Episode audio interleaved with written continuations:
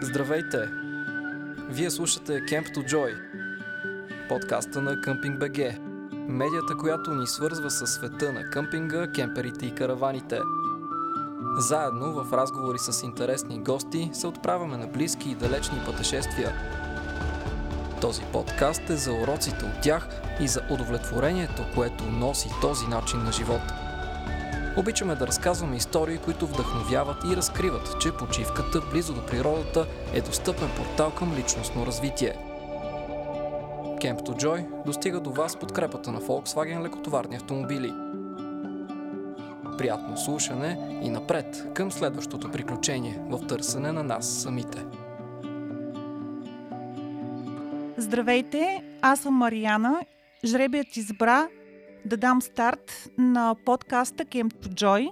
Добре дошли в първи епизод на единствения в родния ефир подкаст, в който ще имаме удоволствието да си говорим за емоцията от къмпингуването, за пътешествията с кемпери, каравани, кемпер-ванове у нас и по света.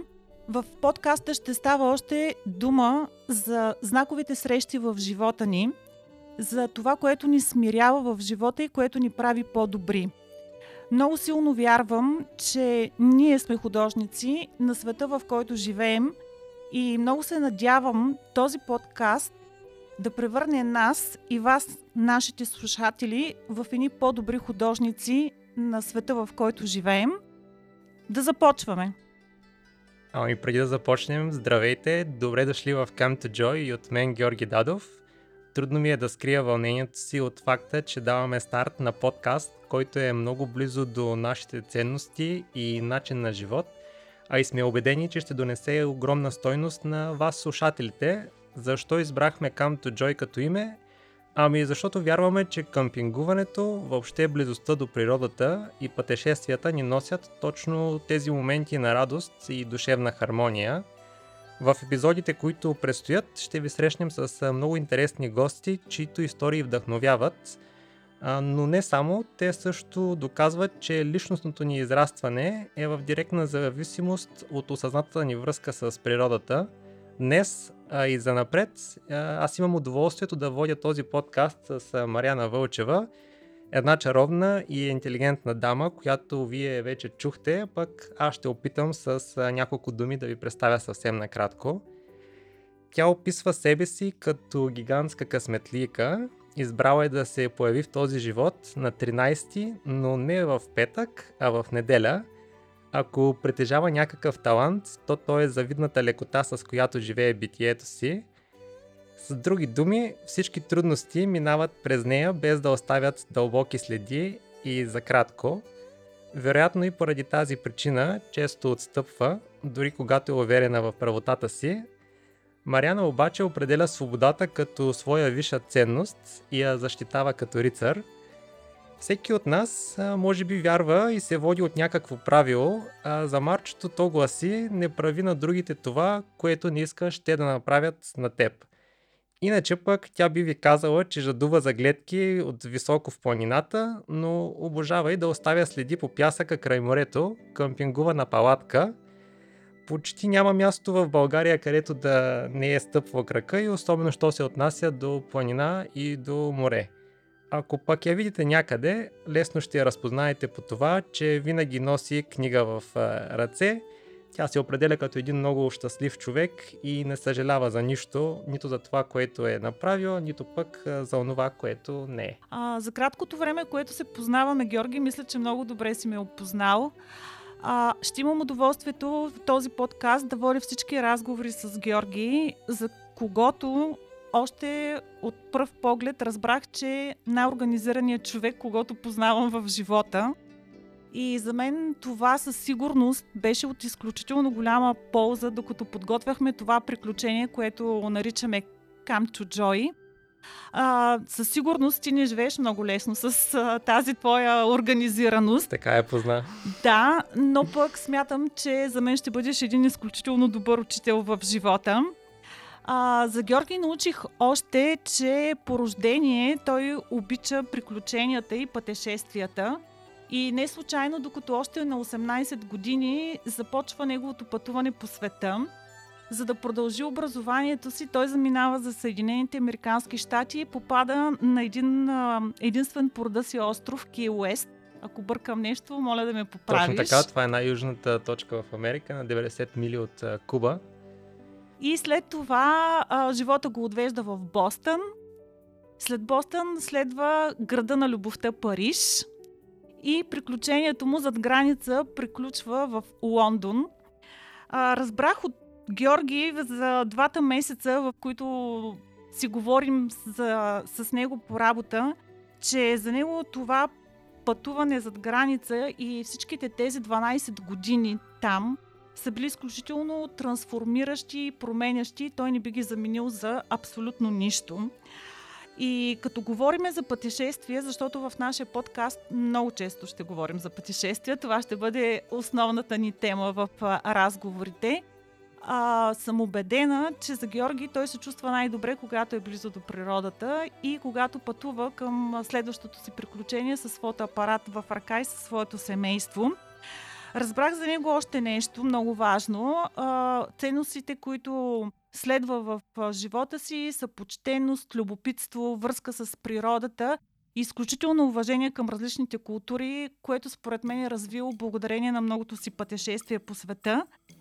А, Георги в момента вече е баща и се опитва всички тези ценности да ги предаде на своя собствен син, както и любовта му към пътешествията.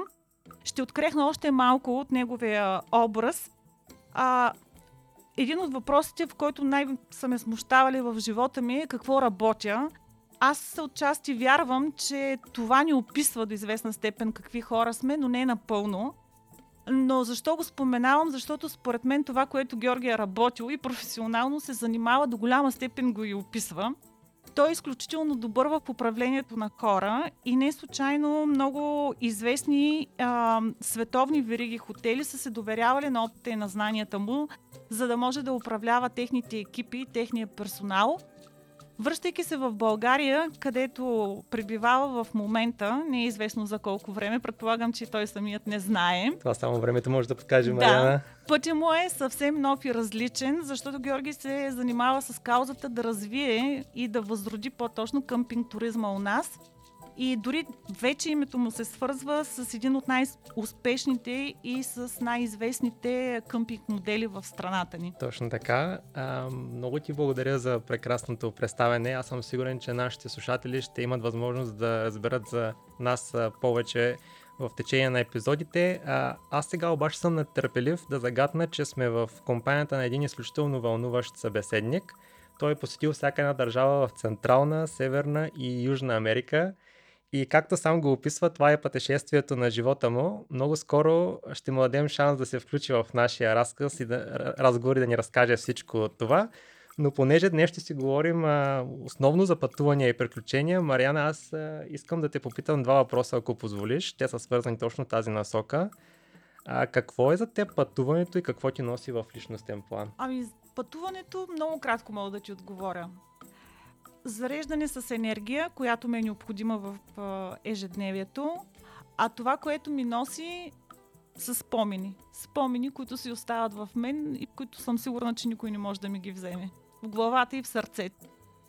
Какво е за теб пътуването, Георги? И Пре, какво ти Прекрасно, ами ти описа в голяма степен какво е за мен, но за мен пътуването е преди всичко страст и целенасочен начин на живот Иначе какво ми носи? Ами носи ми прекалено много, със сигурност ми носи самоосъзнатост.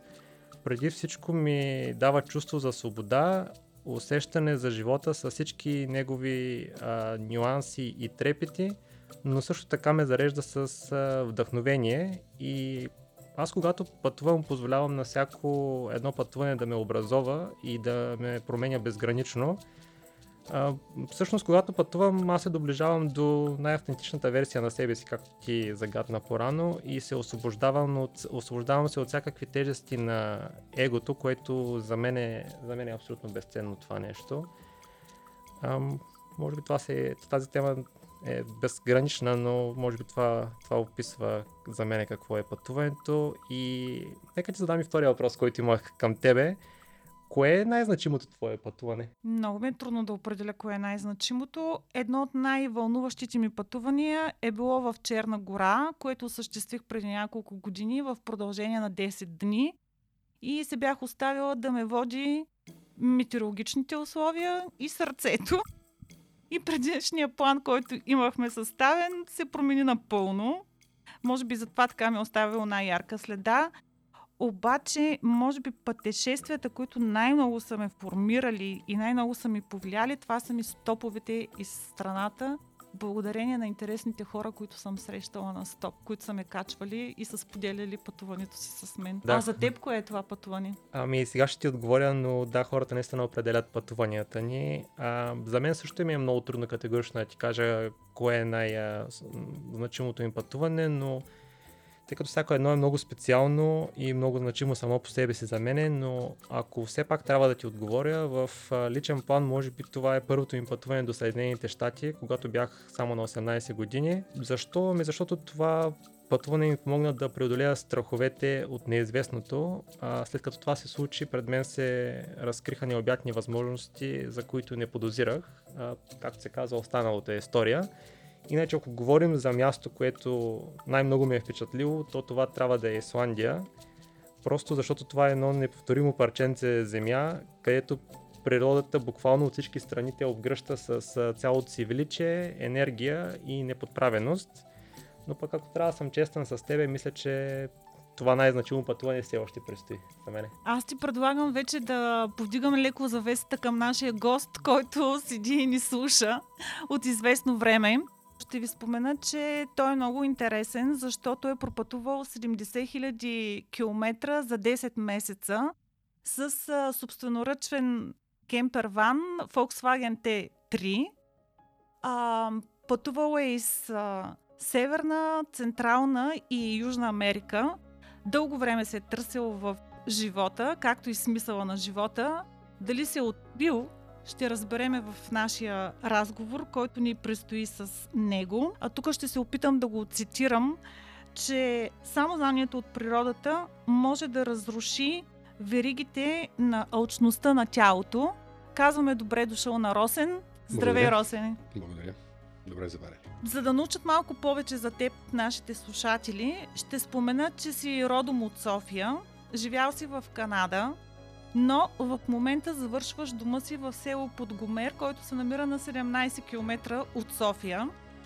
И това, което мен много силно ме впечатли в нашия първоначален разговор е, че дома, който изграждаш, всъщност всичко в него си творил с двете си ръце и единственото, което не си направил сам, това е дограмата, което мен страшно много ме впечатли. Защо казвам всичко това? Защото ми е интересно защо избра село Подгомер след центъра на София и след Канада, при положение, че към днешна дата много млади хора и не толкова млади хора у нас се стремят да живеят в града държава, каквато е София. Всъщност, какво ти дава контакта и близостта с природата в това българско село и то е повече от това, което може да ти даде столицата? То- Селото ми избра мен, не аз селото. Защото След като се прибрах след това дълго пътешествие, трябваше да осмисля какво точно се е случило за последните 10 месеца. И това беше много труден процес. Взе ми години да осмислям какво точно съм получил. Защото човек не може веднага да получи а, ефекта, който е търсил. И не го е търсил, то просто се осъзна... осъзнаването е бавен процес. Така че, търсейки място къде да живеят, а, ми взе 6-7 години и съвсем случайно ми попадна това място в вилна зона на Подгомер, което от пръв поглед беше ясно, че това е мястото. Така че не съм го търсил, то дойде при мен. То те намери. Да. А може ли да ни кажеш повече как стигна всъщност до Канада? О, с много мерак и мал, малко пари и някакво лудо желание да, да постигна американската мечта. Нищо друго. И да стана милионер. Това ми беше. Това ми беше желанието на 20 години. Тоест ти си бил от тези хора в края на 80-те, началото на 90-те, които мечтаяха да заминат за Северна Америка и специално за Канада. То ти е било мечта. Не се е случило спонтанно. М, мечта не мога да го определя като мечта. А, треньора ми, който е по биатлон, реши, че може да отидем в Канада. и ми го предложи. Аз съгласих. И тръгна. Да, съвсем без да имам кой знае какви мераци, желания или какво не. От филмите, които съм гледал, Америка какво е, колите, живота и така нататък. Нали, пълна иллюзия, но разбира се, тази иллюзия ми помогна да отида в Канада. Не си търсил нищо. Не, нищо специално, освен да стана милионер. Добре, какво научи тогава, докато живя? О, че не мога да стана милионер. и че не е толкова просто да ти идеш просто и да си решиш, че това е най-хубавото място на планетата. Отделяш се от а, земята, в която си роден, от приятелите, от родителите, от всичко. И заминаваш къде? При абсолютно непознати хора. Учиш нов език, нова култура. 20 години по-късно се погледаш назад и кажеш, леле, аз съм бил 20 години на гости. Какво постигнах? М- пари, да, м- нищо. С две думи. Абсолютна кръгла нула. 20 години загуба на време в чужда държава, без. А, как да кажа, а, всички иммигранти сме така иллюзорно сме насочени към материалните блага, които чужда държава дава повече от България. Но като ги получиш тях, виждаш, че нямаш пък абсолютно никакъв живот, освен твоя материално обогатен свят. Е и 20 години по-късно, материално обогатения свят, той нищо не ти е дал. Всъщност си научил страшно много, като си отишъл в Канада. Представяш ли си? Защото аз съм си го мислила, нали, това нещо, защо хората тръгват и какво търсят. И съм стигала до извода, че най-вероятно търсят добра работа, повече пари и онова иллюзорна представа, че едва ли не живота там е по-спокоен, защото има правила. Точно. Това си разбрал, че всъщност няма никаква стойност, никаква ценност в живота ти. Да. Но чак като отиде там. Ей, да, като е млад човек, той си въобразява, че света му е в краката. Не се получи точно така. но И от гледна точка на днешния Росен, който е днес с нас в студиото, много или малко са 20-те години, които ти посвети на Канада. От. Достатъчни. Достатъчни са. Чудесен отговор на въпроса ми. А, добре дошъл на Росен и от мене. Ще си позволя аз да се включа в разговора. Аз се припознавам до голяма степен в нещата, които ти каза за живота зад граница, понеже 12 години съм живял също навън. Аз не отидох с мечтата да стана милионер, но ако се беше получило, би било добре дошло. За съжаление не се получи.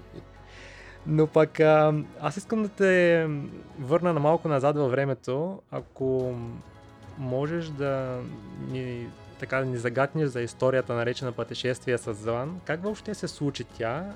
От каква нужда или по-скоро мотивация се роди тази, тази идея? Подсъзнателно исках да изляза от магистралата на живота, да вляза в, да се отбия в първия черен път, който намеря и нищо да не знам за, за, за тая пътечка, която ще поема. Това ми е, е било подсъзнателното желание да тръгна с кемпер и да отида някъде, където абсолютно никакви очаквания не мога да имам, по никакъв повод, не мога да бъда защитен по никакъв начин, освен от съдбата си, собствената, която нямам никакви страхове и да открия нещо ново, което освен това, което примерно 20 години а, се върти като лента. Отиваш, ставаш сутрин, миеш зъби, отиваш на работа, прибираш се, гледаш, аз мога да кажа живота на, на всеки един човек по този начин. Нали? Следващите 10 години те са абсолютно безвкусни. Нямат никаква субстанция. Няма никаква пълнота. Празен живот, който е само с материалните му блага, които той си създава и се лишава от, от опита на живота, който му е кратък и, и изключително ценен.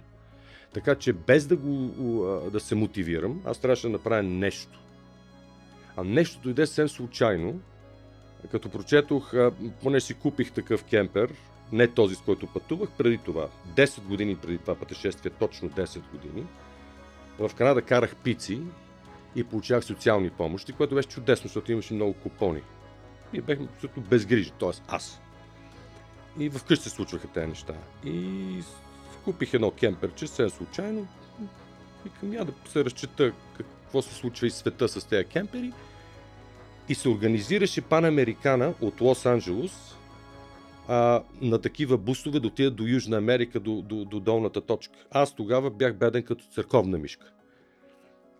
И, и, и щях да поудея, защото питах колко пари трябват горе-долу за това нещо. Казаха 10 000 долара.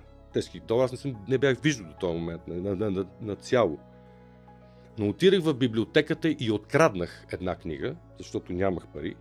Много ми беше трудно да открадна, но не откраднах, която беше а, пътеводител за Южна Америка. И си четох, и, и какви места видях, и какво. Просто беше. Но мечтата не може да се случи. 10 години по-късно. Обаче, бизнесмена Росен Илиев с двете си ръце, разбира се, работи и вече има достатъчно пари си позволи каквото си пожелае. В този миг. Е, след като го имам това нещо, казах аз, ако сега не го използвам, кога? Това обаче не може да го направи всеки, който има пари. Тук трябва да... Е, метката ми е доста така а, солидна. За да се случи това пътуване, трябва много неща да съвпаднат. Много. Не е само всеки си казва, о, аз имам пари, сега се кача на бус и тръгвам. Не, не, абсолютно невъзможно. Първо човек, който има бизнес е заед с него, не може да си го позволи. Защото той е заед с бизнес, той трябва да е там, иначе бизнесът къде отива. Това говорим за една година пътешествие. След това, трябва да има свобода, т.е. да няма дете, което да е в, в момента да, да, да е малко, да се грижи за него. И после трябва да има достатъчно пари, които да са свободни пари. Да ги, а, и а, а, хубаво е да има партньор. Аз имах със себе си жена ми, а, с който да си говориш в 7 кубични метра а, жилищна площ. А, също трябва да имаш познания с, за автомобила си, т.е. трябва да можеш да го разгубиш и да го сгубиш на пътя. Трябва да имаш тези познания са изключително важни. Поне един език е задължително, поне един. Аз с английски съм добре, така че това ми, това ми служише окей. Okay. И забравих го последното. Може да се седа се много, но те са достатъчни. Аз мисля, че те са достатъчни. Много, много интересно, наистина. А, значи аз разбирам, че било е продиктувано това пътешествие от вътрешно усещане. А, само за Южна Америка ли беше първоначалния план или просто ти тръгна за Южна Америка и с течение на времето апетита за пътешествие се увеличи? Аз трябваше по някакъв начин да, да, да убедя жена си, че ще пътуваме, няма да е дълго. В моята глава беше Южна Америка. За нея това беше невероятно да го спомена на маста да кажа отиваме в Южна Америка. Това, това беше абсолютно не. Отговора беше не категорично. Зато тръгнахме към, към Аляска и това ни беше целта да отидем до Аляска. Но после с а, апетита успях да я убедя, че трябва да продължим към Южна Америка. Иначе първоначално за нея беше Аляска от Отава към Аляска. След това взехме самолет до Хавай, защото беше изключително ефтино нямаше начин да не се възползваме. 300 долара отиване и връщане. Това е просто абсолютно невъзможно от, от, от Сиатъл. И след това продължихме вече надолу по западното крайбрежие до края на, на, на Южна Америка. Долу до огнена земя. Аз обаче сега малко ще те върна обратно към това какво си правил в Канада преди да тръгнеш на това пътешествие, което ти казваш, че е лебедовата песен в живота ти.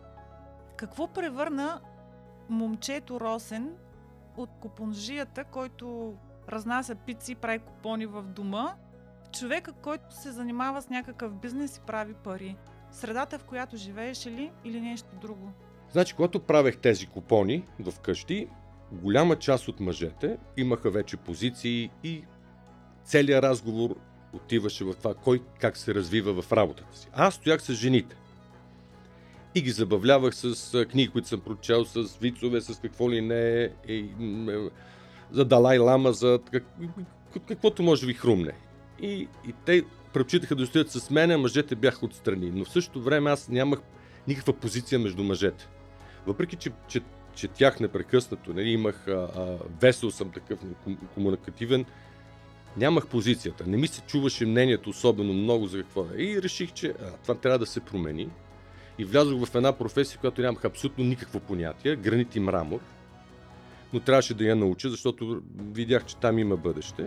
И, и така започнах да работя за минимална работа, която след 3 месеца я освоих.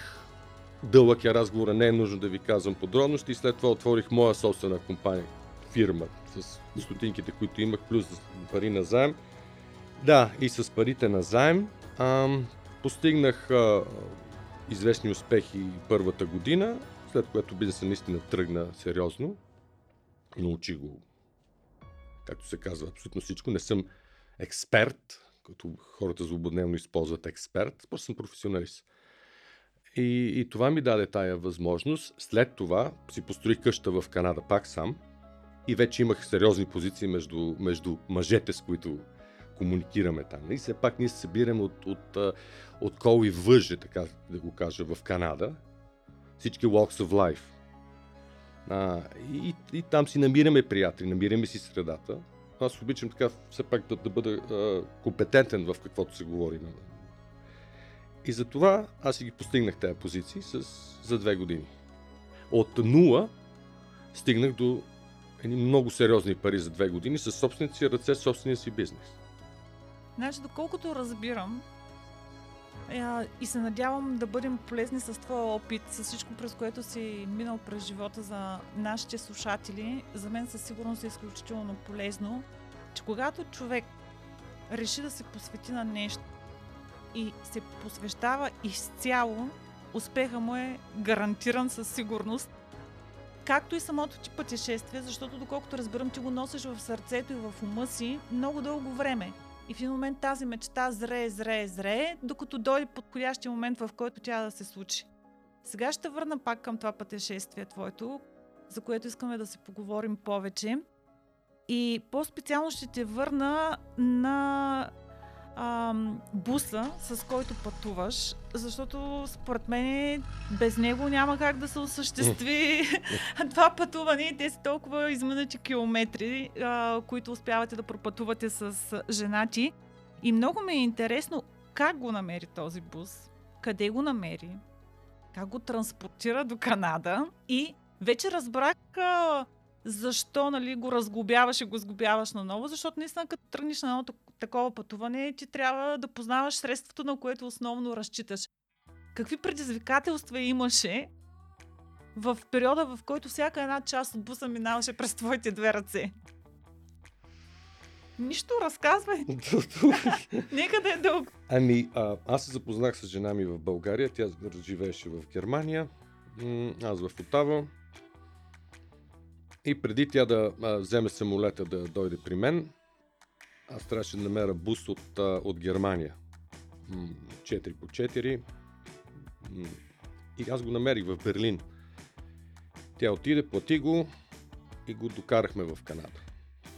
След което, година и половина-две по-късно, той беше превърнат в машината, с която трябваше да пътувам. И а, да, трябваше да го разглоба, да, да смена всичко, което имаше, да го подготвя за едно дълго пътуване две думи и да се запозная с него, разбира се, след като аз никога не съм го правил това нещо. Трябваше ми мине през ръцете. Абсолютно всяка част. Е, как се учи? Сам? Учи се сам. С YouTube? С книги? С точно така. Комбинация от всички. И въпроси към хора, които разбират повече. Тоест, когато той... човек иска да направи а, не, нещо, той намира не. пътищата, по които да стигне да го, да го направи. Да. И в продължение на тези две години, докосвайки час по час, разглобявайки, изглобявайки, в теб продължава червената нишка за пътуването към Южна Америка или губиш от време на време тази мечта? Не. Тя винаги е била там. Но се случи така, че точно 10 години след кражбата на книгата се случи това пътешествие. Значи, а, а то се случи след като ми, а, бизнеса ми байганьоса парите, които ги изкарвах, вече нямаха никаква стойност. Аз може да си купя каквото си искам, но, но нямах никакво удоволствие от това. А работата с клиенти ми досаждаше. Телефона ми звънеше непрекъснато. Чудех се как да го изключа. Това, е, това изкарването на пари не е лесна работа. Това изисква 100% от съзнанието ти. А когато разбереш, че те пари просто нямат стойност, ако ти нямаш живот, тогава спират нещата. И те спират изведнъж.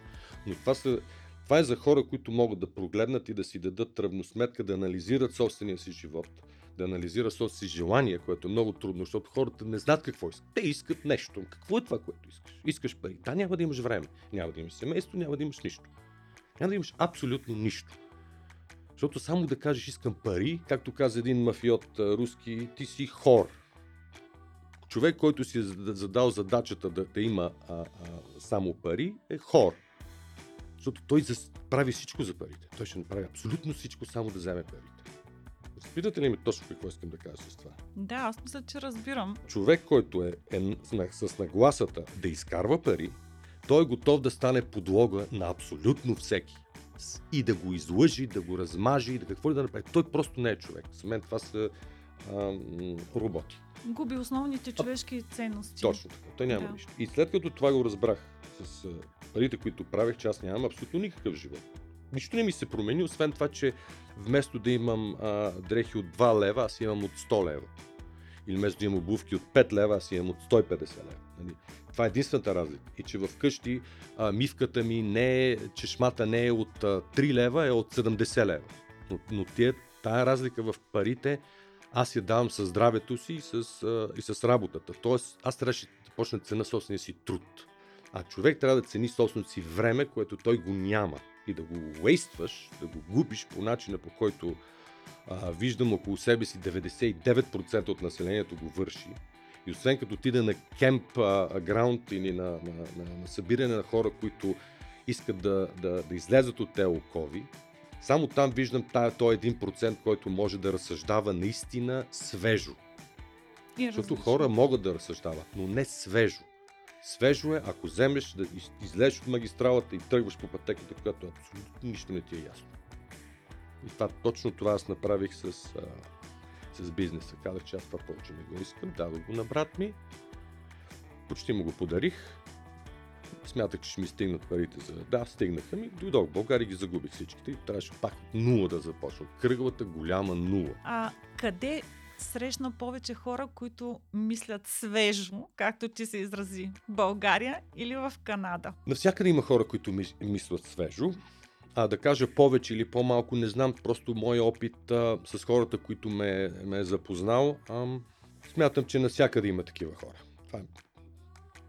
Сега, че повече хора познавам от България такива, не мога да определя, че повечето са в България са свеж, са свежо мислене, тъй като нямам достъп до твърде голямо количество хора в Канада, да кажем, или в Зимбабве, примерно. Ами може би защото тук си имал повече време да контактуваш с такива хора, докато там си бил заед основно с Точно работата и с ваденето на пари. Да. Ще те върна към буса.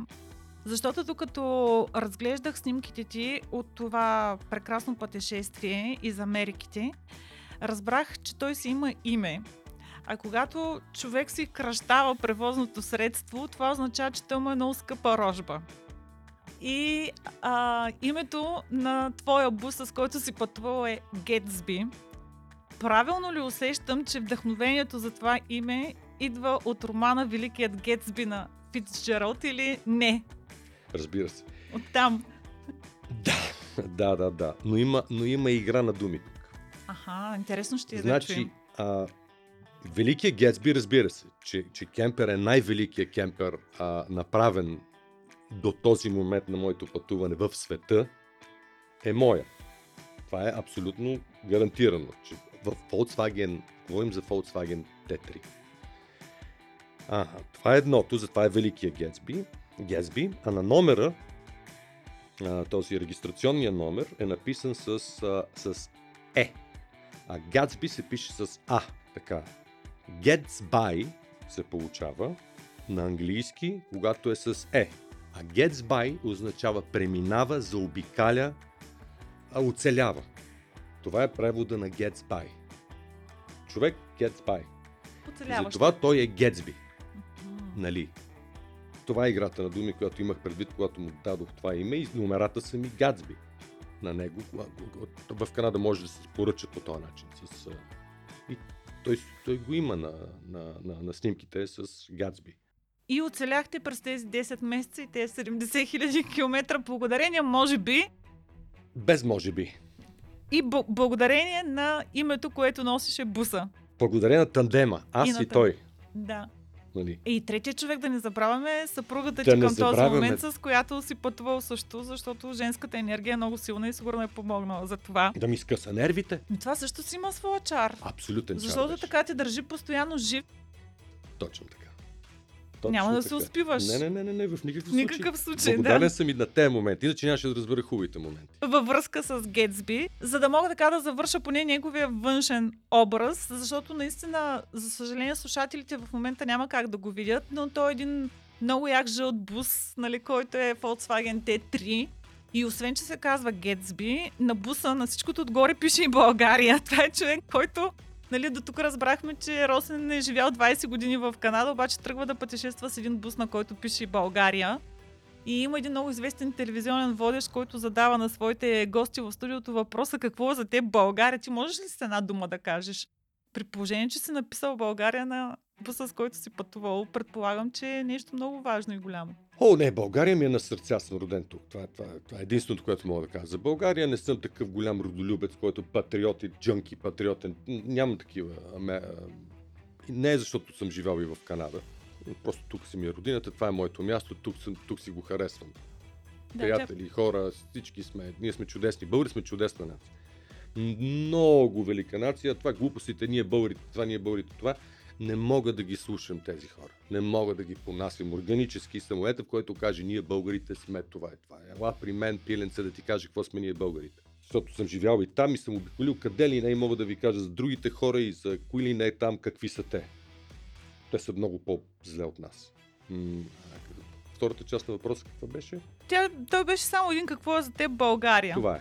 Да. Тя ти е на сърце, ти си чувстваш българин, нищо, че си живял през по-съзнателната част от живота си, точно когато си израствал и се формирал като човек далеч от нея. Аз с интерес слушам всичко това. Наистина много, много стойностна информация, поне за себе си придобих. Аз обаче леко искам да изместя насоката на разговора към природата, която е един от основните обекти на нашия подкаст. А, всички тези приключения, през които си преминал, те са те доближили до природата в нейния най-непокътнат и див облик, поне това, което видях от снимките, докато ги разглеждах. Интересно ми е какво е необходимо, за да постигнеш хармония с природата. Има ли някакви закони, явно те са неписани, които е нужно да спазваш, за да, ги, за да се свържиш с нея и тя да те приеме по нейния си начин и да можеш да оцелееш съответно. Трудно мога да отговоря изчерпателно на този въпрос. Това, което смятам, е, че досега ми с природата ме освобождава по някакъв необясним начин. Да търся обяснение винаги ми е било скучно, защото усещането е по-важно от, от това да, му, да, да го материализираш като обяснение. Ам, а манифестацията на, на, на, на, на това чувство идва с години на, на, напред. Не става веднага. Така че колкото повече човек е сред природата, толкова по-лек и свободен му е живота. Толкова по- а, разбира, че това е живот. Не е в четирите, а, между четири стени. Нали? Ние сме свързани толкова близо с природата, а бягаме толкова бързо от нея че а, само хора, които успеят да се откъснат от градския живот и, и влезат в природата, те могат да го усетят. И всеки различно обяснение ще ви даде за това. Как го усеща. Така че не мога да дам точен дескриптив отговор на това. Аз поне за себе си получих отговор, не знам дали Мариана има какво да добави. Ам, а контакта с природата и пътешествията на четири колела, а, по какъв начин са те обогатили в личностен план? Какво ти дадоха точно? Освен свобода. Абсолютно нищо, освен голямо удоволствие от това, че съм постигнал нещо, което съм си дал за цел. А, със сигурност има доста а, неща, които съм научил, които не мога да ги форм, формулирам като такива единични. Те сме форми, формирали като личността, която съм днес. А, а, а какви качества са ми дали, това пътуване ми е дало, освен това, че мога да се оправям във всяка една ситуация, без да се страхувам от абсолютно нищо, където и да ме пуснат, там ще оцелея. Това е качеството, което мога да определя най-конкретно. А, а това, че да, духовно обогатяването, което ми дойде от това пътуване, че повярвах, че има съдба и създател, това вече беше от атеист, нали, това беше сериозно постижение. Аз мисля, че Мариана има такъв въпрос. Да, аз имах такъв въпрос, защото бях нали, впечатлена, че ти каза, че от един краен артист си станал силно вярващ. И сега разбирам, че природата е причината за това. Тя ти е трансформирала. Тя ти е показала, че всъщност явно е силата, в която трябва да вярваме и от която можем да се учиме. А пък ние някакси хората умишлено се отдалечаваме от тая сила. И забравяме, че това ни е майката. Т.е. ние сме част от нея И сами, ама абсолютно съзнателно късаме тази връзка, то корен. И според мен оттам идва и проблема, заради който се губиме и си губим и времето, както ти каза, с което почти не разполагаме. И понякога се намираме много късно. И си казваме, охо, ми то половината ми живот минало, пък аз нищо не съм направил тук, нали, освен да печеля някакви пари. Да, аз съм, ам, определих се като късметлика и за пореден път се убеждавам в хода на този разговор, че аз наистина съм огромна късметлика, защото винаги съм усещала тази силна връзка с природата. Аз отивам там и получавам сред природата жизнена енергия. И тази жизнена енергия ми стига за дни напред, докато осъществя следващия контакт с нея. Но аз вярвам, че съм част от природата и така се чувствам, когато съм в нея. И моите пътувания може да не са сред толкова много страни по света, но всеки уикенд съм посвещавала абсолютно съзнателно по два дни далеч от града, планината или на морето. Абсолютно съзнателно. Когато ти разглеждах снимките, извинявай, Георги, мисля, Не, че искаш да извинявай, зададеш въпрос. Ами то са едни страхотни природни глед.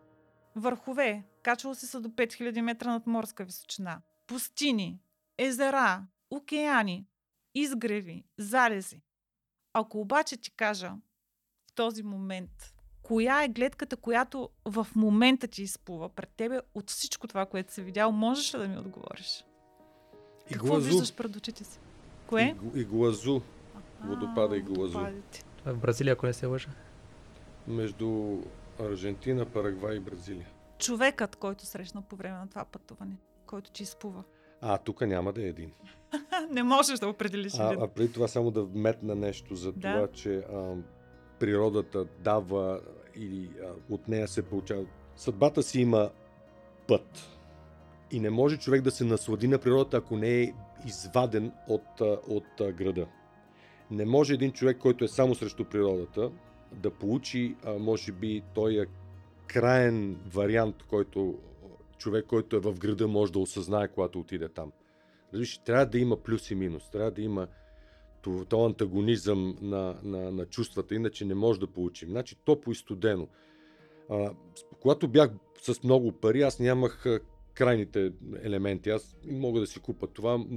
Разбирате, аз живея в, между плюса и минуса, но не съм в двете крайности. А когато живеем в едната крайност, колкото и да е нещастен човек в този момент, когато малко щастие получи, той го вижда като щастие. Тоест и тогава, когато определям а, кое място е най-хубаво или кое не е, аз трябва да, се, да, да не се абстрахирам от това, че някое място не ми е харесало. То ми е харесало. Видял съм нещо по-хубаво, но само на базата на сравнението. Ние хората само така ни работи главата. На сравнение. И колкото е по-голямо то, толкова по-добре го изживявам. Сравнението. Бедният човек, Дейвид Бекъм, излиза от, от бедно място, отива там. Той има пълния диапазон на чувствата си, как го е изиграл. Пълния диапазон. Човек роден с сребърна лъжица, не ми го хвали. Той няма диапазона, той не знае какво е там долу. Той не може да седне с обикновен човек и да изяде е, едно шкембе чорба с много лук и чест. Нали? Трябва да израсне в страданието и в опита в живота. Това са хората Да. с а, късметът, хората, които са богопомазани. Да можеш да, ги, да го видиш този целият спектър. Без него. От единия край Това, до е. другия. това иска да кажа. Вие слушате Camp to Joy. Подкастът на Camping BG. Аз по-рано исках да си поговорим малко повече за хората, които срещаме по време на пътешествията. Умишлено или не, различните ситуации, в които си попадал по време на това пътешествие в Америките, са те срещали с най-различни хора и аз от снимките виждам, че вие искрено сте се заб- забавлявали. Дори може би е имал някаква езикова бариера по време на тези срещи с тези хора. До каква степен тези срещи с тези обикновени местни хора са същността на едно пътуване? Това ми е първия въпрос. И втория е, като вникнеш в живота си, като ги наблюдаваш, по някакъв начин това промени ли твоя мироглед, като наблюдаваш техния начин на живот, колко е по-различен от, от този, който ти си имал в Канада и сега в България? на, на човек, който не е излизал от, от собствената си комфортна зона, запознанство с, с нови хора, да не говоря за други култури, други езици и така, да не го усложняваме, с, просто с съвсем непознат човек, е трудно. Ние веднага почнем да лепим а, а, а, етикети по професия, по външен вид, по това, това, това. Ние, в момента, в който видим човек, ние вече имаме представа в главата какъв е горе-долу той. Сега, пътуване вече от, от такъв мащаб носи съвсем, съвсем, съвсем различни а, емоции. А, perception, Възприятия. възприятия, които а, само могат да те облагодетелстват. И това, което се получава, че като ги пречупиш тея а, а, а, призми, които ние сме, от които живеем, тия, тия вериги, тия, тия, тия клетки, в които ние си вкарваме съзнанието, изведнъж става това, което си видял на снимките, голяма радост от да, да, да комуникираш с такива хора. Защото то там вече няма, няма никакви бариери, няма нищо. То става чисто. И разбираш, че хора има навсякъде. Абсолютно целият свят. Ние сме абсолютно едни и същи. Нямаме никаква разлика. Добрите и лошите. На това се делим. На богати и на бедни. Това е. Това е. Но за да се получи това по естествен начин, трябва да отвориш възприятията си и сърцето си за такива изживявания, че ги искаш, че по някакъв начин ги търсиш и не слагаш етикети, както ти сам каза. И просто се оставяш на момента да те води. Да. И то става... Просто да си отворен. Човек трябва да е отворен на, на изживяване. Трябва да, да се отвори наистина душевно и да каже, ей, аз мога да седна с, с а, най-бедният човек и да ям в неговата къща и, и, и трябва да, ти трябва да го изиграеш по този начин, че на него да му хареса. Не на теб да ти е, да ти е приятно, на него да му хареса да комуникира с теб. Тоест на всякакво ниво. Независимо къде се намираш, независимо каква е обстановката, ти трябва да влезеш в обстановката.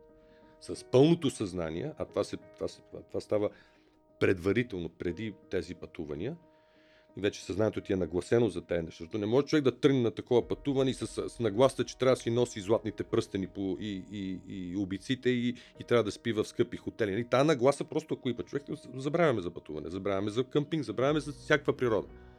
Отваряш се, че може да, да трябва три дни да не се къпеш.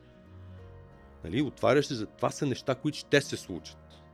Колкото и да не ги искаш, те ще се случат. И затова тя съзнанието ти отвориш. Ще, след, ще, ще, ще, ядеш храна на улицата, когато хората ядат, може да не е чиста, ти ядеш и кажеш колко е вкусно. И аз съм морско свинче, в Перу е, име, е, име е деликатес.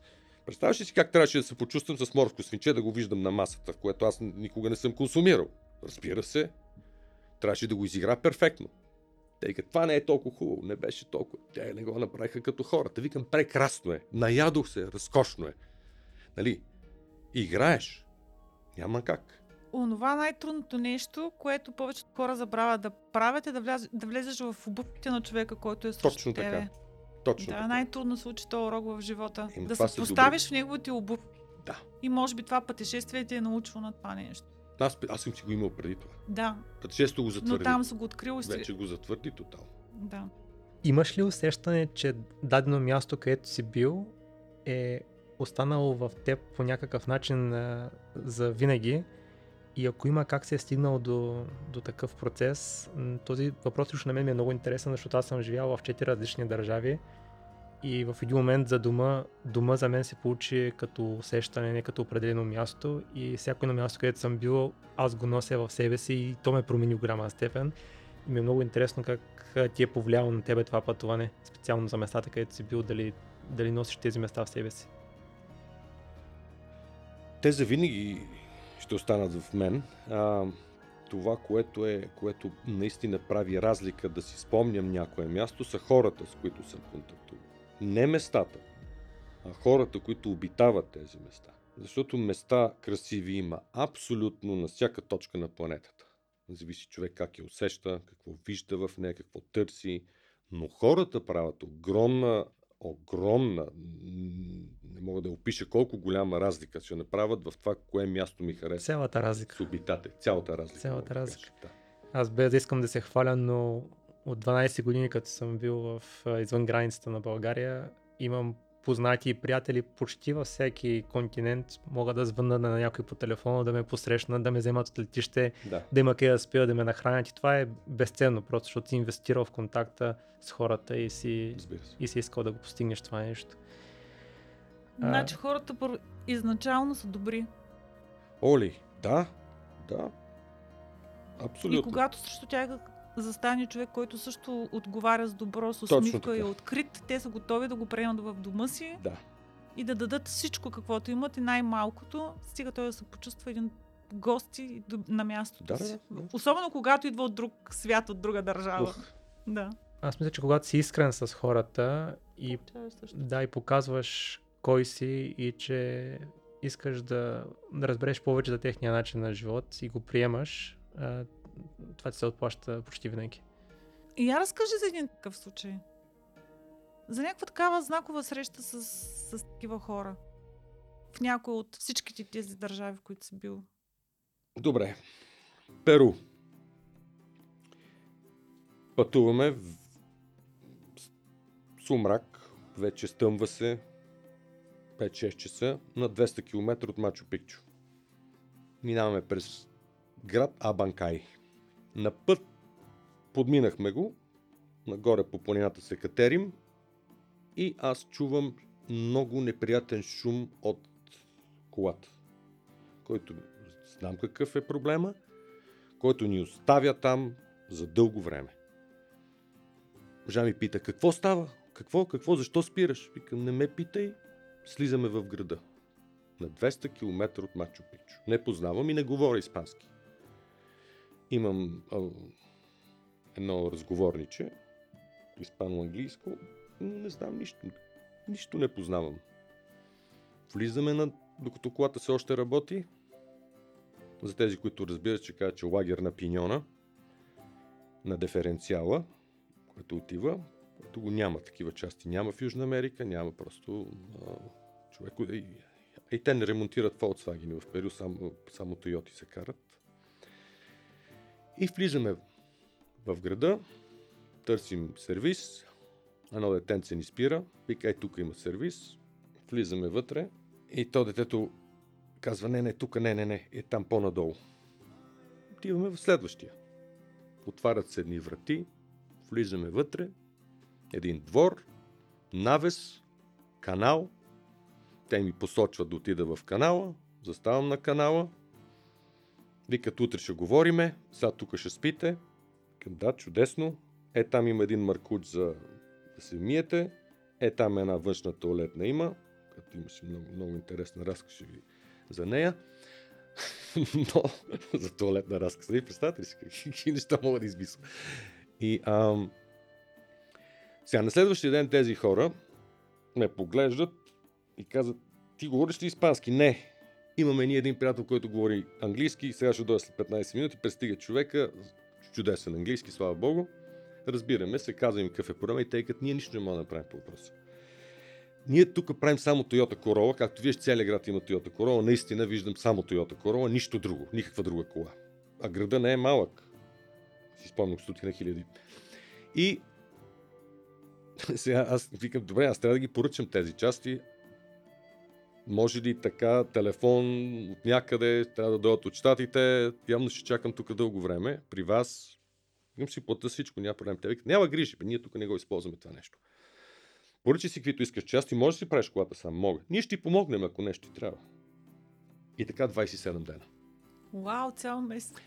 27 дни, като частта беше отишла в Лима, в столицата, която те не я пускат. Държат там в митницата ми, държат частите. Аз трябваше да мина 1700 км с автобус до, до Лима и да се върна с частта си.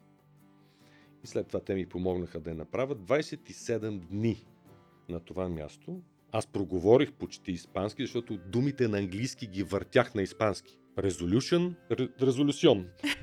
И така нататък. Всичко, което беше на шън, на сьон. И нещата се получиха. Хората, хората не само, че ми изтърпяха 27 дни, а, а, а като си тръгвах от там с а, готова кола, тя ми заседна, си спомна, излязоха навън да ми изпратят, не ми взеха една стотинка, една стотинка и а, ние тръгнахме и след около 10 км ме настигнаха да видят дали съм си направил лагера като хората, защото се хванахме на бас. Volkswagen просто се стяга повече този лагер, а на другите коли не се стяга. И те викат, няма да стигнеш далече с как си го стегнал лагер. Аз викам, не, не, ще стигна до Аржентина с този лагер. И те ни настигнаха горе по планината да видят дали аз ще се кача до нея. Представете ли си за какви хора? Добре, а- Чудесно. Аз съм... Това е едно. Нали, Има много. Да. Сигурно си Това- имаш това е много такива да, най-фрапантното. вълнуващи истории. А, предприемането на едно такова приключение, то, както ти сам разказваш, крие доста рискови и непредвидени ситуации. Би ли споделил, ако си имал някакви страхове и какво ти е помогнало да ги преодолееш, вероятно може да дадеш и някакъв съвет на нашите слушатели, които искат да изпитат подобно преживяване, но по една или друга причина се колебаят и не се решават за такова нещо. Какви са ти били страховете, как си ги преодолял? Човек, ако няма страхове, не е човек. Разбира се, пътуваш в абсолютно непозната държава с абсолютно непознати закони, полиция, корупция. Всичко това нещо е в, на масата. А, имах а, едно... В момента, в който влязах първата държава след щатите, в Мексико. И по телевизията говореха за а, убийства от страна на а, дръг лордовете от Мексико за, към туристи специално. Обезглавени, та някакви страшни глупости, като в същото време аз говоря с брат ми в Канада и му казвам, че ние тръгваме. Той вика, бе, тук по телевизията казват там, че в Мексико се случват много неща, откъде къде минавате. И аз викам, добре, страшно е, да, и се чудим дали да влезем. Отиваме до границата, да видим какво се случва в Мексико. И хората казват, ми, нищо ние не сме чули. Те живеят там близо до границата до Мексико, ми ние не знаем, ама може да има нещо. Намирам двама кемперуващи големи с автобуси бяха американци, които отиват за зимата си прекарват в Мексико с автобуси. И аз казах, може ли да застана между вас двамата? Да минеме границата, аз ще карам между вас двамата. Вика, добре. И както влизаме в мексиканската в Мексико, още не сме стигнали до границата, и на мене ми един от маркучите на турбото ми излиза и те си ме подминаха и аз оставам. Отстрани ни мрежи, мексиканци, заменяват под небето. Аз за първи път влизам и, и знам за тия главорези, за това колата ми се чупи точно там, където не трябва и съм абсолютно сам. и страх, да видиш страх. И така нататък. И по-надолу се е имало страх, нали? Не може да е Бразилия, особено там. Те се стреляха до нас. Бяхме в града на Гаринча. Трябваше да взема пръст от гроба на Гаринча за приятел тук, който го обожава. И там спъна на бензиностанция. Вечерта се стрелях. 3-4 куршума до нас. Викам, боже мили, тук само да мога да оцелем. Ние спим бензиностанцията. А взехте ли пръста от гроба? Взехте, да, да. Ето, струвало си я, значи. Но, но в града на Гаринча, който е живял там и е роден, няма фанелка за него. Има на Меси, на Роналдо, но няма на Гаринча. той, той е легенда там. Както и да е. Това е за страха. Винаги има страх. През цялото време и да не се страхува никой. Защото ако ти е писано този ден, този ден ти е. Така че в един момент страха просто почна да избледнява. А сме го имали. Джунглата ни в Френска Гвяна ми се чупи колата. Там пък ни предупредиха полицайите, че да не, да не оставаме веч, ве- вечер в джунглата, защото има много бразилци, които идват за злато. И вика, ще ви оберат, ще ви направят нещо. Полицайите ни го казаха. И мен там ми се чупи точно колата в джунглата, сам абсолютно. Няма кола, няма нищо. Сетете се колко интересен е за жена ми в този момент живота и пътуването. Росен, сподели ни в предварителния разговор, че творчеството на Далай Лама и в частност книгата му The Art of Happiness, изкуството на щастието, е оказало силно въздействие върху мирогледа ти. Как ставаш добър артист това изкуство? Каква е твоята рецепта? Има ли въобще такава? От гледна точка на житейския ми опит, мога да кажа, че той ми повлия с това да се освобода от тези вериги на материалните облаги. Колко са незначими. Това осъзнаване, което получих от а, източната идеология, от а, будизма като философия. И това ми помогна много. И то става с, с едно изречение. Той описваше в книгата си за в, а, изкуство на щастието, а, понеже тя се пише с един американски психолог, който задава въпроси на Далай Лама и той отговаря. Той му казва, добре, какво, какво ни липсва на нас американците да бъдем щастливи? И Далай Лама му дава следния отговор. Което само този отговор ми даде цялата промяна. Аз ми вижте сега, в Америка един обикновен човек, който не е осъзнал откъде идва, не аз малко украсявам, разбира се, а, а, все още и на къде отива, той иска да има Мерцедес. И той вика, ще вложи цялата си енергия и време, за да го купи този Мерцедес. Значи това ще минат години, които той да събере тези пари и да влезе в тази кола. Какво обаче се получава след това? Той пак не е щастлив, защото все пак се отделя от собствената си среда, защото той кара Мерцедес, паркира го, вика там, където а, не е за Мерцедеси и хората го гледат с друго око, той става друг човек. И е загубил цялото това време. Той винаги е нещастен. Само това и аз направих асоциация с себе си, с един период, който имах от една година, когато пази Боже сляпо да прогледа, като изкараш повече пари, отиваш да ги хачиш за какви не глупости, осъзнаш, че те са абсолютни глупости. И това е отговора, който мога да дам. Страхотно. А, аз може би съм така на финала с моите въпроси. Искам да ти задам един въпрос за един наистина много щастлив човек, който за съжаление не е сред нас. По време на престоя ти в Канада ти си имал среща с великия Тодор Колев. А, би ли ни разказал малко повече за това преживяване, как се случи и вдъхнови по някакъв начин тази среща? А при такава среща емоциите са толкова силни, че за, вдъхновяване не може стои въпрос. А, защото аз сега като сам се връщам мисловно в този момент и това беше най, най-впечатлителното, най-впечатляващата ми среща в живота до, до този момент. Даже тя си остава, може би, такава. Защото се появи Тодор Колев на вратата ти не е много лесно. А, пулс е висок, думите липсват, няма какво да кажа, защото знам, че на него са му казвали какви ли не неща. Много сте велик, вие сте... Аз чудех, гледах се по какъв начин да бъда по-различен, да го посрещна по-различно. И не можах. Нали, нямаше какво да кажа. И към господин Колев, вие сте идолът, аз съм вас, спокойно. Спокойно вика, аз ще ви разкажа нещо, което вика на мен ми се случи и понеже вика, а, а, ти ме посрещна по този начин, а, с две думи без думи. А, аз ще ви разкажа с, а, за моята среща с Чарли Чаплин, която не я разказвам на медиите, и на, за, да не, за да не се получат а, а, размивания в историята, защото тя вика моята лебедова песен. За Чарли Чаплин. И той а, седна и в продължение на 4 часа разказа най-невероятната история, която човек може да, да, да, да, да, да чуе. Такава история, която... Ме, ме, значи, слушаш един човек, който 4 часа ти разказва на малка историка. Това, е, това не е малко. Но той може. Той го може. Той ме държеше 4 часа напрежение. Не знам дали ще, ще удачно да я разказвам тази история, но, но, но това, което чух от него и как, как, как е могъл да го, да го а, с целеустременост да, да постигне тая среща, да я постигне в такива условия, които очевидно ще трябва да я разкаже, защото не, нищо не се случва. Нали? Лично нямах на идея, че той се е срещал с Чарли Чаплин. Може би само ако може да синтезираш. Много бързо синтезира, да, много, много бързо, 4 часа. Значи той отива с Шкодичка Октавия, а, с жена си и костюм, който той има един, който му е в колата.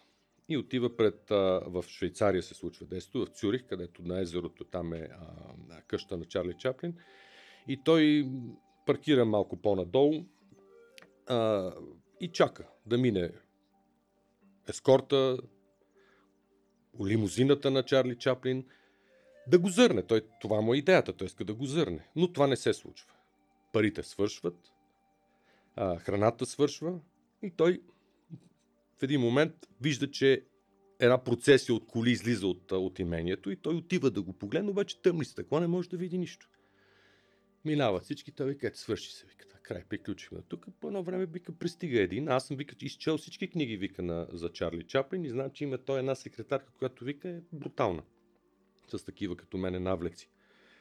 Но излиза вика един мъж отвътре, който аз не познавам, не знам кой е и той ме пита, вие за какво сте? И Тодор Колев казва, аз съм актьор от България, името ми е Тодор Колев, на английски. Исках вика да зърна господин Чаплин. Той му казва, хм, хм, заповядайте. И ми отваря вратата. И аз влизам, вика, и в едно малко а, някакво там помещение. Той ме изслушва да му разкажа за себе си какъв съм, що съм и къде съм се снимал. И той ми каза, знаете, че аз съм българин. На което Аз, аз унемявам. Вика, да, вика, аз а, работех в Нью Йорк, готвач с... И той ме хареса там в ресторанта и ме е взел със себе си и вика, никой не знае, вика, това нещо не го знае, но вика, аз съм българин.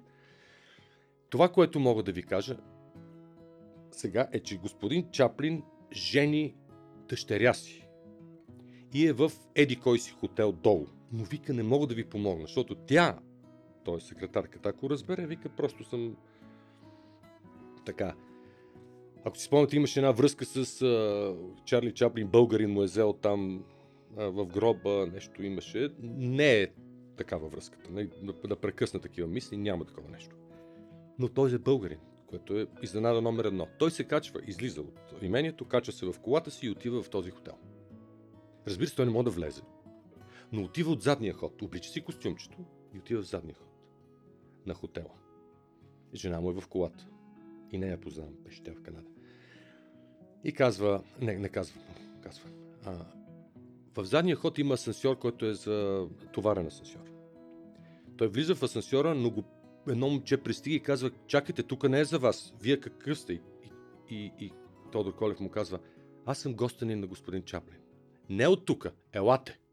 И го прекарва през друг асансьор, който тръгва нагоре и Тодор Колев казва, имах чувство, вика, че, че не, не, съм безтегловност. Вика, не мога да ти опиша това, това чувство, вика. Просто, вика, не знам как можах да му кажа, че аз отивам, че съм гостенин на Чаплин. И вика в един момент асансьор стига до етажа, отварят се вратите и аз гледам една дълга маса с всички кралски особи и накрая стои Чарли Чаплин на края на масата. На мене ми се подкосяват краката, езика ми е сух, залепнал, нищо не мога да кажа и гледам. Тишина за известно време в залата и Чаплин вика Елате, елате. И аз хода, всички погледи са в мене. Аз ходя и вика даже не знам дали стъпвам. Трепери ми сърцето. Треп... Представете си от този момент, само силата на Аз този го момент. визуализирах. Да. И, на, и на, аз, аз, аз даже не мога да го... И стигам до него, той е в инвалидна количка и съм вика на 2 метра от него. И той ме пита, здравейте, как се казвате? И аз му казвам, Тодор Колев. И той го повтаря без никакъв акцент. Тодор Колев. Кажете, аз съм актьор, да ви видят. Да, но вика се момент е много неподходящ. Нали, жена дъщеря си. А, и вика, но вика, благодаря ви, благодаря ви, стисна ми ръката. И вика, се обърнах и излетях. Аз бях, бях, бях в космоса, вече не ме интересуваше нищо, аз постигнах целта си, много повече от целта си. Това е историята, която той ми разказа. Мечтите се сбъдват по абсолютно неведоми пътища, Да. те отвеждат до това, което толкова силно носиш в сърцето Точно и в ума си. Да, Да, човек трябва да вярва Да. и наистина нещата ще му се случат. Да, да, материализира се, всичко се Всичко материализира. се материализира. Но, но, но трябва да не се отказва. Човек не трябва да се отказва. Тегобата в живота е да се мъчиш колкото може повече, за да осъзнаваш тия добрите моменти. И те са изключително малко. Да кажем щастлив човек. Такъв човек не съществува. Това е, това е такова понятие, което даже не, не желая да го използвам. Щастлив ли си? Да, много съм щастлив. През колко, колко минути в деня? Една минута. Да, то наистина е клише, но точно страданието и трудните Да. моменти, през които минаваме, те ни формират като истински личности и разкриват истинските срещи за нас самите в, в живота. И твоето пътуване е точно такова, че си срещнал много трудности по пътя, но си намирал начините и то благодарение на срещите с хора, хората, които безспорно са ти помагали по време на това пътуване. Трудно е да продължи след наистина а, След Тодор това, Колев, нали? което сподели да, за Тодор Колев и за неговата среща с великия Чарли Чаплин. Безспорно е така. А, и аз така малко ще сваля нали, напрежението, което тук се създаде сред нас в студиото, защото наистина е много вълнуващо. Ти си стигнал до края на света и бил си на Ушуая в Аржентина. Добре, от гледна точка а, днес вече, когато си минал през всичкото това нещо, мислиш ли, че наистина може да дойде края на света? По-различно ли е там усещането, наистина като за края на света? О, не. Съвсем аз видях сняг. Не го бях виждал доста месеци и в Ушуая заваля. Разкошно. Такова удоволствие изпитах, че беше и студено. Просто рай.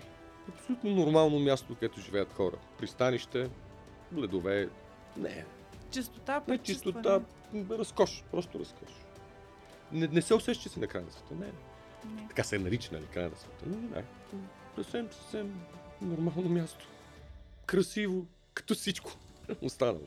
Да, Но човек сигурност. трябва да ги види тези неща, ако, ако това съдбата му позволи нали, да, да, да успее да мине през а, перипети, защото само перипетиите могат да оформят характер. Абсолютно нищо друго.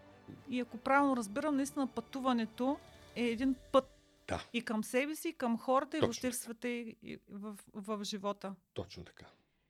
По време на тези 10 месеца, пространството ви е било ограничено в буса, с който сте пътували, но въпреки всичко на човек му трябва някакъв багаж и съм сигурна, че сте имали много багаж. И някой е бил излишен, друг ви е бил много полезен. Можеш ли да кажеш, по време на всичко това пътуване, когато си търсил и части за колата, с която сте пътували, си стигал до много по-далечни места, нали, за да се здобиеш с това, което ти е необходимо, за да си продължиш пътуването. Има ли нещо, което от целия багаж, който носихте, ви е било най-полезно? А, най-полезно. И, а, имахме си сега ще разбия представите на много хора, които не, не, те не са представите иллюзията, че едно пътуване е лесно, така спираш мотела, така, но, но, но в Аляска, примерно, си някъде или някъде, където е студено или някъде, където има много хора, къде отиваш по нужда? Малка нужда. Къде отиваш?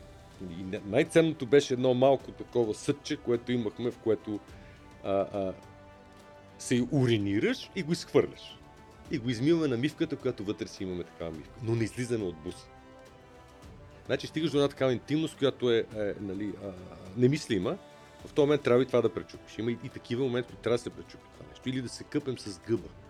В Аляска една седмица сме се къпали с гъба.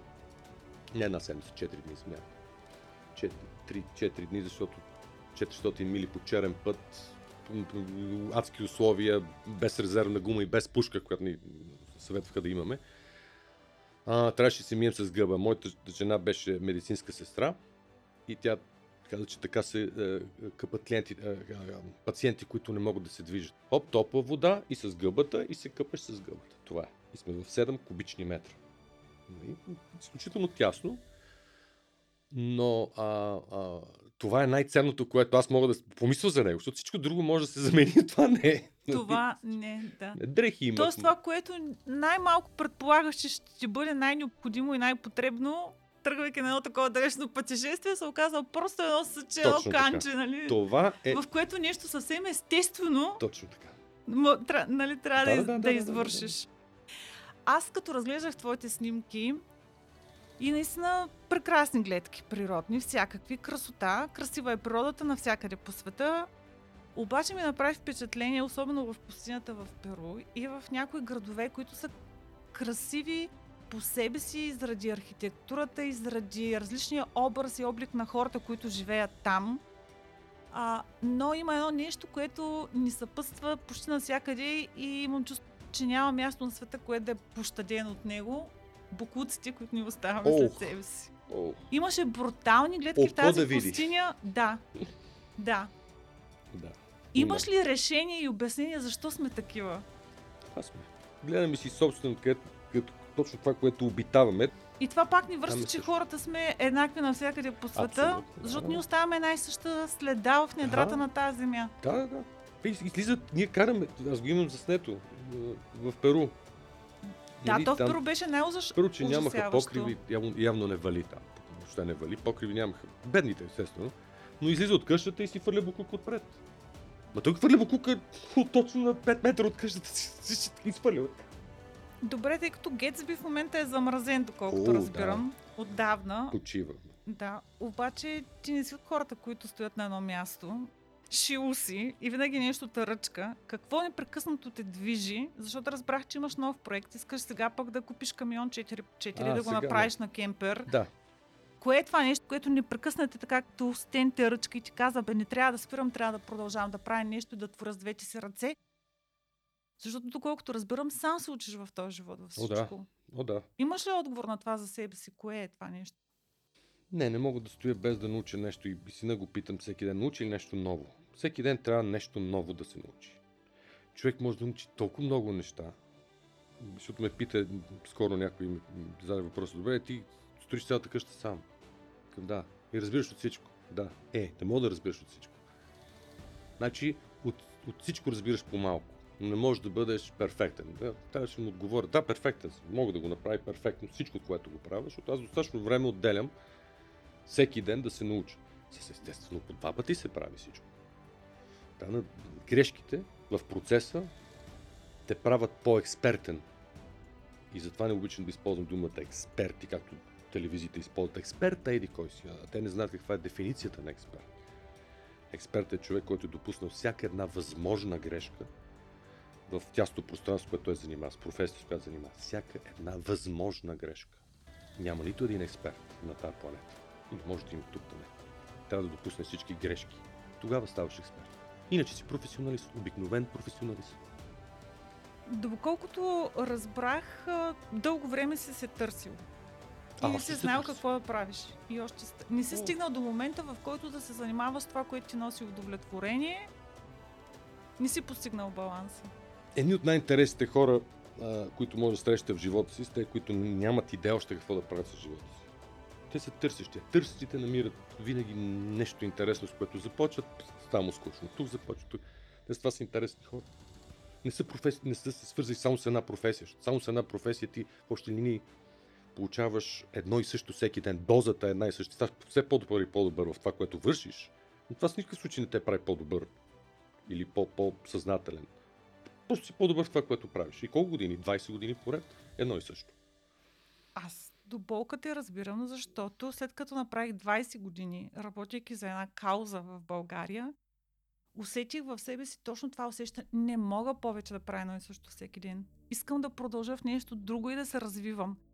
И най-интересното е, че повечето хора не ме разбраха. Не намерих никакво разбиране. Ама как така? Си напуснеш работата, от която получаваш някакви доходи, стой там, нали, къткай си, каквото можеш, нали, върши. Добре, ама и у мен един такъв вътрешен глас ми не мога така да продължавам. Нали, той вече ми е минал половината живот и не знам колко още ми остава. Надявам се, нали, още поне толкова Халелуя. да работа. Обаче няма, аз искам да науча нещо ново и да опозная още повече нали, света и това беше една от крачките, които направих. И явно наистина стигам и след този разговор с теб нали, до извода, че човек непрекъснато трябва да намира нещо, което И не търси Да потвърждение. от другите. Защото, както каза, повечето хора, разбира се, че повечето хора ще Няма. кажат, че това не защото повечето хора живеят по съвсем различен начин. Не може да търсиш под вола теле. Не остави ги. Повече ще кажат не, това, което го правиш. е Да, Или малумно, или не е целесъобразно, или там какво там си иска да си измислят. Но не търси никакво потвърждение. Правиш го и това. е. Добре, може ли да кажем, че към момента в живота не позволяваш на обстоятелствата да те ръководят? О, те ме ръководят. Не мога да не им позволя. не Мале, може. само те. Не си разперил още вълно Не може да с никой, не- няма такъв човек. Това ако някой го каже, абсолютно. Това, е- това е, за нищо не струва. Цялата му мисъл ще я фърва директно в буклука след 3 минути а, така, а, с въпроси. 3 минути въпроси и той кляка и казва, да, не е мое решение, това е на съдбата решението. Да, защото ти зависиш от хората, ти си между хората. Всеки човек дава нещо, всеки те, те побутва тук, тук, обстоятелствата, обстоятелствата, през цялото време са обстоятелства, на които ти взимаш решения, които решения са на базата на обстоятелствата. Да не говорим, че те са на базата на хората, които са около теб. И ти можеш само да правиш а, анализа на собственици, а, виждане към, нали, или на, на, на, на собственици съществуване между тях. Може да анализираш, да, така, така се движи и да, и, да, и да правиш душевни корекции. Избори. С две думи, аз смятам, че всичко е пренаписано. На- Написано е, и който каже аз сам не решавам, да, решаваш чуждо туалетната и това даже не е твое решение, защото тялото ти казва отиди от там. Тяло и душа са две различни неща. Душата трябва да управлява тялото задължително. Трябва да, да намогне желанието на тялото. Те са безкрайни. Тялото е да го мъчиш. Маратона. Какво е маратона? Сърце, Дълго бе. съзнание. Тичаш, болите, тичаш, плюеш, едва, едва тялото вика не мога повече. Ти кажеш не, не, не, не, не, не, не. Продължаваш, продължавай, продължавай, докато паднеш. Това е шампиона. Всички останали са вторите губещи. Втория, е втори, първия губещ. Нали? Това е. След тези 10 месеца и 70 000 километра, Би ли предприел подобно пътуване отново? О, да. О, да, с абсолютно удоволствие. Това беше Африка. Нали, но отпадна заради обстоятелствени. такива. И... Пожелавам ти да ти се случи О, благодаря. Сега да си довърша къщата. след нея. го реша. Ами аз предлагам да вървим към приключване, ако Георги няма някакви въпроси все още. Аз съвсем на, да, на финала Да. на нашия разговор, от всичко, което до сега казахме, си съставям картината, че Росен живее според негови собствени правила, както на английски има израз to live on your own terms. И не робува на материални ценности. Мен ми е просто така любопитно да разбера а, какво точно те вдъхновява и дали съжаляваш нещо за живо, в живота си към момента. Два Да ме въпроса. вдъхновява. Не, всичко ме вдъхновява. Не мога да, да посоча едно нещо, което да не ме вдъхновява. А, искам да... Характера, който аз си го имам, да си го запаза. А, аз знам, че а, човек с характер винаги има врагове. И човек, който изразява мнението си, винаги ще има а, жега в, а, в отношенията.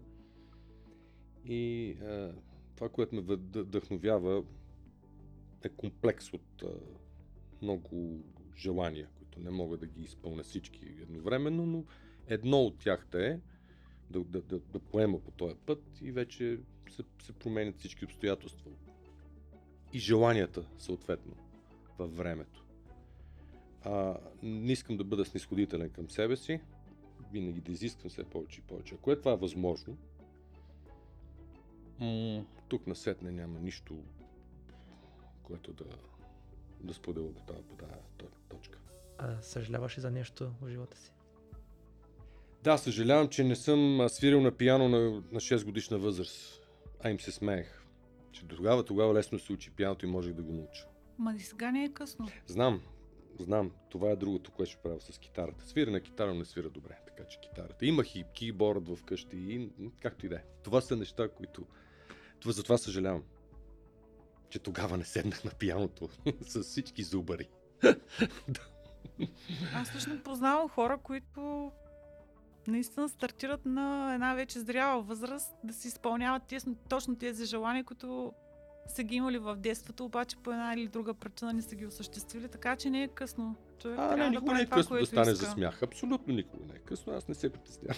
Можеш поне да се запознаеш с инструмента, колко ще се научиш да свириш, това вече е нещо друго. И много се надявам, че ще бъдем полезни на нашите слушатели и ще им дадеме възможност за нови мечти и места, които, които да Надявам видят. се. Да. Аз изключително много благодаря за този разговор. На мен беше приятно, полезно и вдъхновяващо. Аз наистина след а, този разговор ми е много трудно да, да продължа. Обаче, да, накрая на, на нашия разговор, ам, освен нали, че благодарим на Росен, искам да кажа, че може да ни подкрепите, като може да го направите чрез дар- дарение, чрез кофи и линк ще намерите в описанието на епизода. А, може да ни дадете оценка в платформата, през която ни слушате. Това е изключително важно за нас, за да можем да продължим да правим следващите си епизоди. Полезно би ни било, ако оставите коментар и ни посочите хора, личности, с които бихте желали да ви срещнем. Това може да го направите, като ни пишете на подкаст Къмпинг БГ или в социалните мрежи на Къмпинг БГ, в Facebook и в Instagram. И изключително им благодарни ще бъдем, ако споделите с ваши познати и приятели нашия епизод, първи епизод на Camp to Joy. Благодаря аз, че бяхте с нас и очаквайте всички епизоди, които предстоят. Обещаваме много незабравими срещи с гости, които надявам се вас ще ви вдъхновят и обогатят, както и мене. Вие слушахте Camp to Joy. Подкастът на Къмпинг БГ, който има силата да трансформира живота ви към по-добро. Този епизод достигна до вас с подкрепата на Volkswagen лекотоварни автомобили. Благодарим ви, че бяхте с нас. Следвайте ни, за да не пропуснете следващите ни вълнуващи епизоди.